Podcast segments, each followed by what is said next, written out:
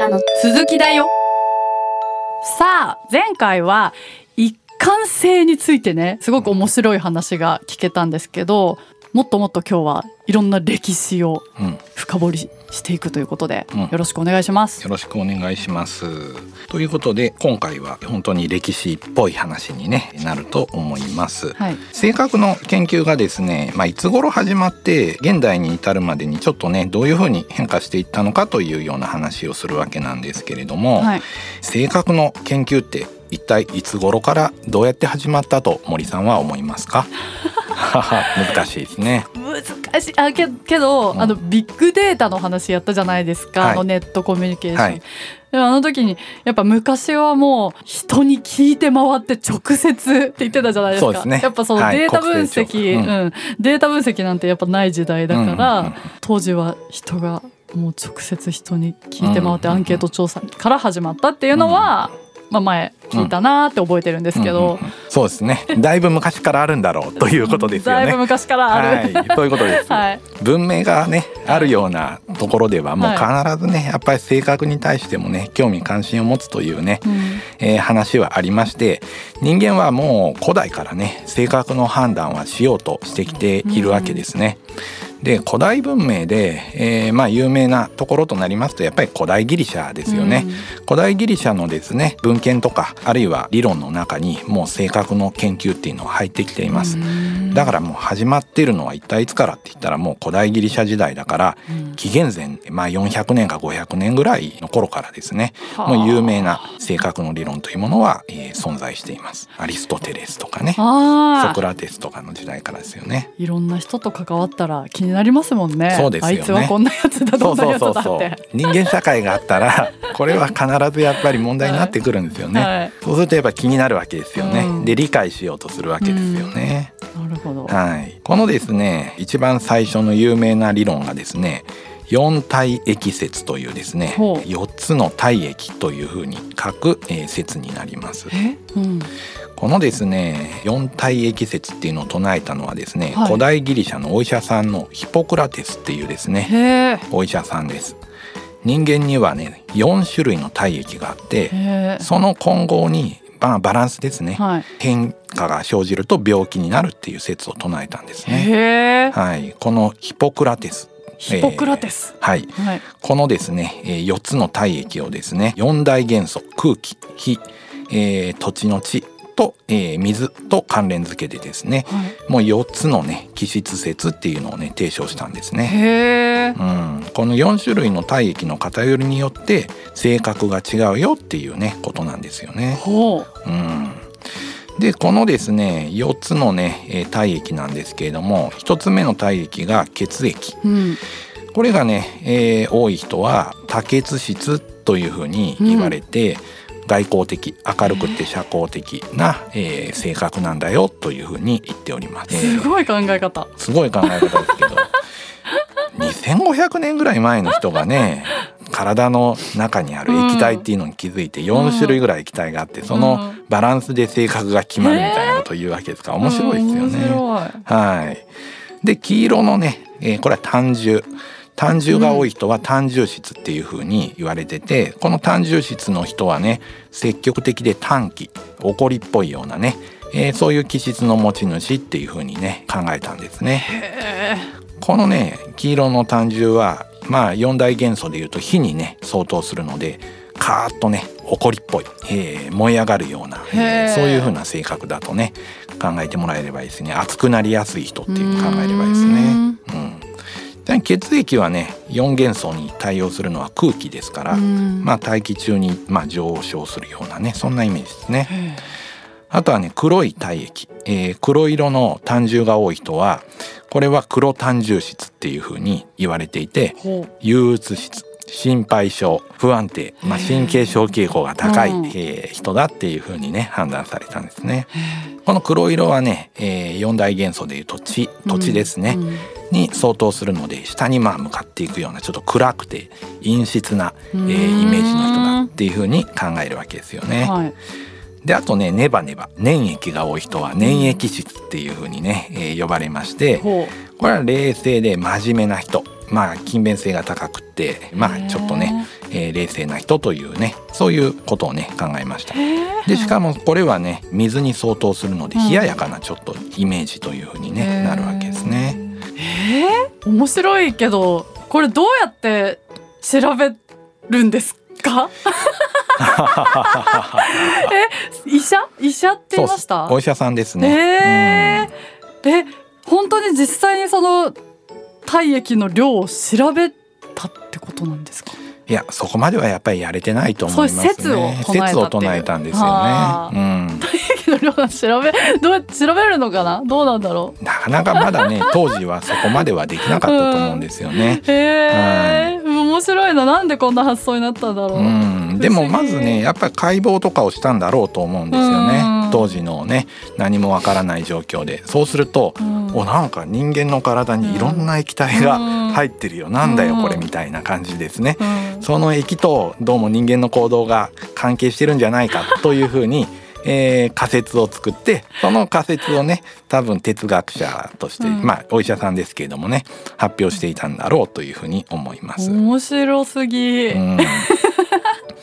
すごい。そう。だからやっぱりまだわからない時代ですよねいろんなことがね、うん、そういう時代にもその体から人の性格を推測するっていうことをねやろうとしてたっていう意味では面白いですよねまだ脳とかいうのもね概念としてはね十分に研究されてない時ですから。うん、これがもう一番古いと言ってもうん、そうですね。はい。研究ってことですね。そうなりますね。うんこのねヒポクラテスさんはですねヒポクラテスの誓いっていう言葉があるんですけれどもこれはもう現代のお医者さんとかもみんなね、えー、多くの人が聞いたことのあるようなそんな有名な誓いをね残してます。お医者さんのね基本的な倫理についてですね、えー、扱っているようなものですね。内容としてはね簡単に言うと金儲けのためにね医療をしたりしたらいかんよとかですね、えー、医学を教えたりするのもダメですよとかですね。さらに言うと当時は奴隷制度があったんですが、うん、奴隷でも自由人でも差別してはいけないよと。もうまさにね現代生きているお医者さんにでも通用するようなそういうねヒポクラテスの誓いっていうのを残してます。すもうだから古代の時代でもねそんなことまで書ける人がよういたんだなって思いますね。今にもこうやって伝わってるっていうのがすごいことですね。すねすごいですよね、うん、うん、常にベストを尽くすべきだみたいなことも書いてありますし、まあいろんなね、えー、ことが書かれてます。これがまあ一番最初のですね人間の性格に関する代表的な理論ということになります。体液のバランスがね人の性格に影響を与えているというわけなんですよね。面白い。はい。このですね四体液質なんですけれども、うん、これが意外と生き残るんですね。ヨーロッパの方の歴史の中で、まあ、一旦まあ忘れ去られるような格好になるんですけれどもその後またルネッサンス以降になるとこれが注目を浴びるようになってまああの有名な哲学者のカントはねこの四気質説に基づいて、うん人の気質について、えー、議論してますしあとやっぱり代表的な初期の心理学者もこの四気質説っていうのをね取り上げて、えー、いるわけですから。そうなんですよ。近代もねまだまだその考え方がよくですね、えー、広がっていったわけですね。でさらに20世紀の学者であるまあ後で登場してくる有名なアイゼンクという研究者もこれも四気質に触れているわけですね。でそしてですね日本でもやっぱり例外ではなくて戦前にですね血液型性格判断がブームになったことがあってですね。戦前に？そうです。でその後やっぱり戦後にも残るわけですよねそれがね、これはブームを、えー、作った人は今のお茶の水大学ので女子大学のね古川武二、えー、先生が提唱した理論でその古川先生は当時発見されたばっかりの ABO 型の4種類の血液型に注目して、うんうん、これが古代からのきっと4気質説に結びつくんだというふうに考えたわけですね。なるほど古代から言われていたものが、えー、現代でついに見つかったみたいに考えるわけですよ。でこれがね多くの人に受け入れられて血液型性格判断が、えー、世の中で広がるわけです。でその後また一回廃れるんですけども70年代から80年代にかけて再び脚光を集めてですね。でこれが比較的最近まで日本人は性格というと血液型を思い浮かべるようになったというね経緯になってます。うわーなんかもう今やっぱ当たり前うん。に血液型で、うん。まあどこまでその信じるかはちょっと置いといて、うんうん。やっぱ血液型で性格って違うよねみたいな概念があるじゃないですか、うん。当たり前にで も確かに。それどっから出てきたのってこういうことなんですね。そうなんです。だから歴史を紐解いてるとね すごい面白いわけですよね。面白い、まさかだから2500年前のうん、ギリシャに住んでた、えーヒポクラテスが2500年も経って地球の裏側でそんなブームになってるなんていうのは 絶対考えてなかったと思うんですけどうん。ある意味ねなんかロマンがありますよね。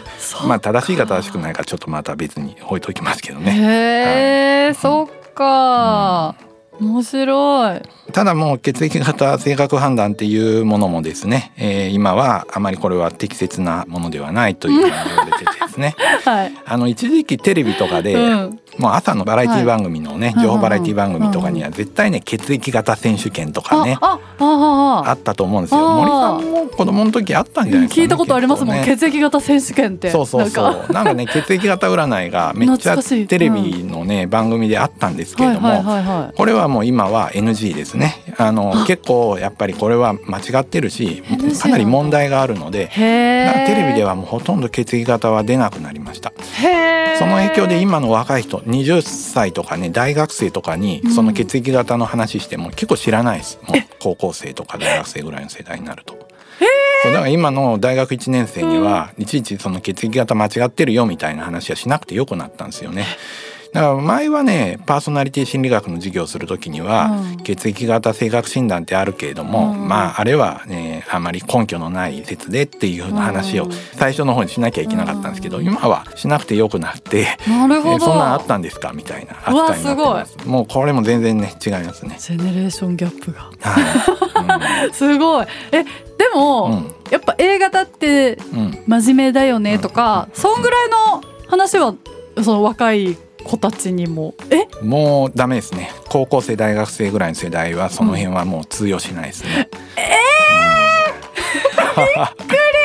そうだからね結構意外と違うんですよねここがね。すごい、うん。知らなかった。だってどうしても「え何型?」みたいな話とかっうんうんうんうん。てやっぱ私たちしてましたもんね、そうなんですよ。35歳ですけど今。そうです。30代ぐらいまではいけるんですけれども 25切るあたりからはえなんそんなのあったんだとか。だから何って感じなんだ。そうだから何ですね本当に。へね、え、やっぱりあのですね問題視されたわけですよ。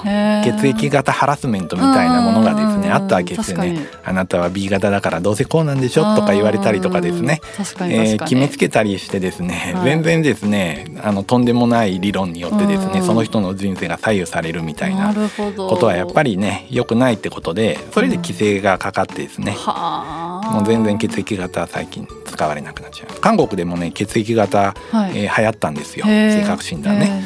これはね なんと恐ろしいことにそれを信じた人がね、うん。自分の血液型を変えたいみたいなこうとをわ。言い出して手術みたいなことまでして死んじゃうみたいなね。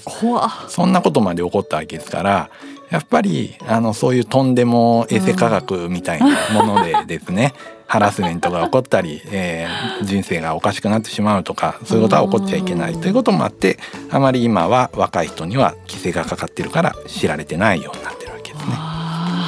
すごい。という感じでですねこんなヒポクラテスから研究が始まったんですけれどもこんな形でも残ってるっていうのは面白いですよね。はうん、で心理学がですねあの哲学がもともとベースにあるんですけれども、いはいえー学問として成立するようになったのは、えー、大体やっぱり19世紀から20世紀ぐらいから成立しています。うん心理学のですね一番最初に作られた研究室がですね1879年かなドイツの大学でですね、えー作られているんですよね。うんえーまあブントという研究者がね、えー作った研究室なんですよね。この頃からやっぱり哲学から心理学が分かれていってで心理学では最初にもちょっとここまでもお話ししてきたと思うんですけど、えーデータを重視してですね実際に実験をしたり調査をしてデータを取ってそこから法則を見出していこうというアプローチを取っていくように、えーなっていくわけですね。もともとはやっぱりこういう、えーギリシャ哲学とかですね、うんえーそういう流れから、えー来ているということが言えるわけです。あーじゃあそのデータを取るっていうことがやっぱ始まって、うん今までそのじゃあ血液型の話とかそういう体液の話は、うんもう想像でしかなかったって感じなんですかね。そうですね特に体液の方はですね、うん十分な均等が行われてなかったということになるんですよね。どこまでね厳密にその検討するのかということですよね。ヒポクラテスも決していい加減なことではなくて、うん。ちゃんと当時のおそらく最新のねテクニックで、うん。えー人を治していたと思いますし、うん。人間の体をですね、えーしっかりと調べてたとは思うんですけれども、やはり当時分かることには限界があったと思いますし、うん。データの分析技術とかもまだまだなかったので、はい。まあどうしてもね正しい、えー根拠のある、えー情報にはならなかったというわけですね。でその後ですね現代的な、えー心理学の研究からどんな、えー性格のね、えー研究が進んでいくのかという話は、まあ、ちょっとキリが悪いので次に回そうかなと思うんですが。はい。いやー面白い話が今回も聞けました。はい、それではこの続きはまた次回お楽しみに。それではまたお会いしましょう。さようなら。ビッグファイブ私って何者？心理学雑談では月額500円でサポーターを募集しています。サポーターになっていただいた方には番組オリジナルステッカーをお送りして月1回の収録の一部を見学してもらいながら質問にも答えていこうと思います。詳しくはこのエピソードの概要欄からチェックしてください。あなたもこの番組の輪に入りませんか？たくさんのご参加お待ちしています。